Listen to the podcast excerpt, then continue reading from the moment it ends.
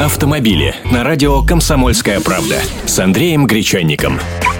Здравствуйте! Новый Кашкай, о скорой премьере которого так долго говорили ниссановцы, появился. Прошлое поколение модели стало остро популярным. 2 миллиона экземпляров продано по всему миру за 7 лет.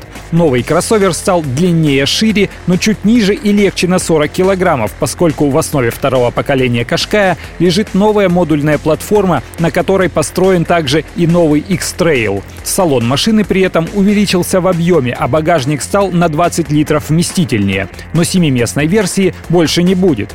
Сам автомобиль теперь перестал походить на крепыша, а приобрел более динамичные черты и светодиодные огни. Под капотом один из пяти предлагаемых на выбор моторов. В Россию из них будут поставляться три. Бензиновые объемом 1,2 и 2 литра, соответственно мощностью в 115 и 140 лошадиных сил, а также дизель объемом 1,6 литра и мощностью в 130 лошадиных сил. Коробки передач, механика или вариатор.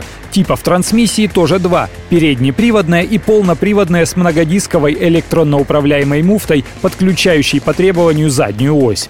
Больше подробностей, фото и видео смотрите на нашем сайте kp.ru в разделе «Авто». Я же скажу о продажах. В Европе реализация нового Кашкая начнется в начале будущего года. В России он появится только летом. Цены, естественно, пока не названы, но предварительно сказали, что цена на базовую комплектацию не будет заметно отличаться от нынешней. Сейчас Кашкай стоит от 729 тысяч рублей. Автомобили.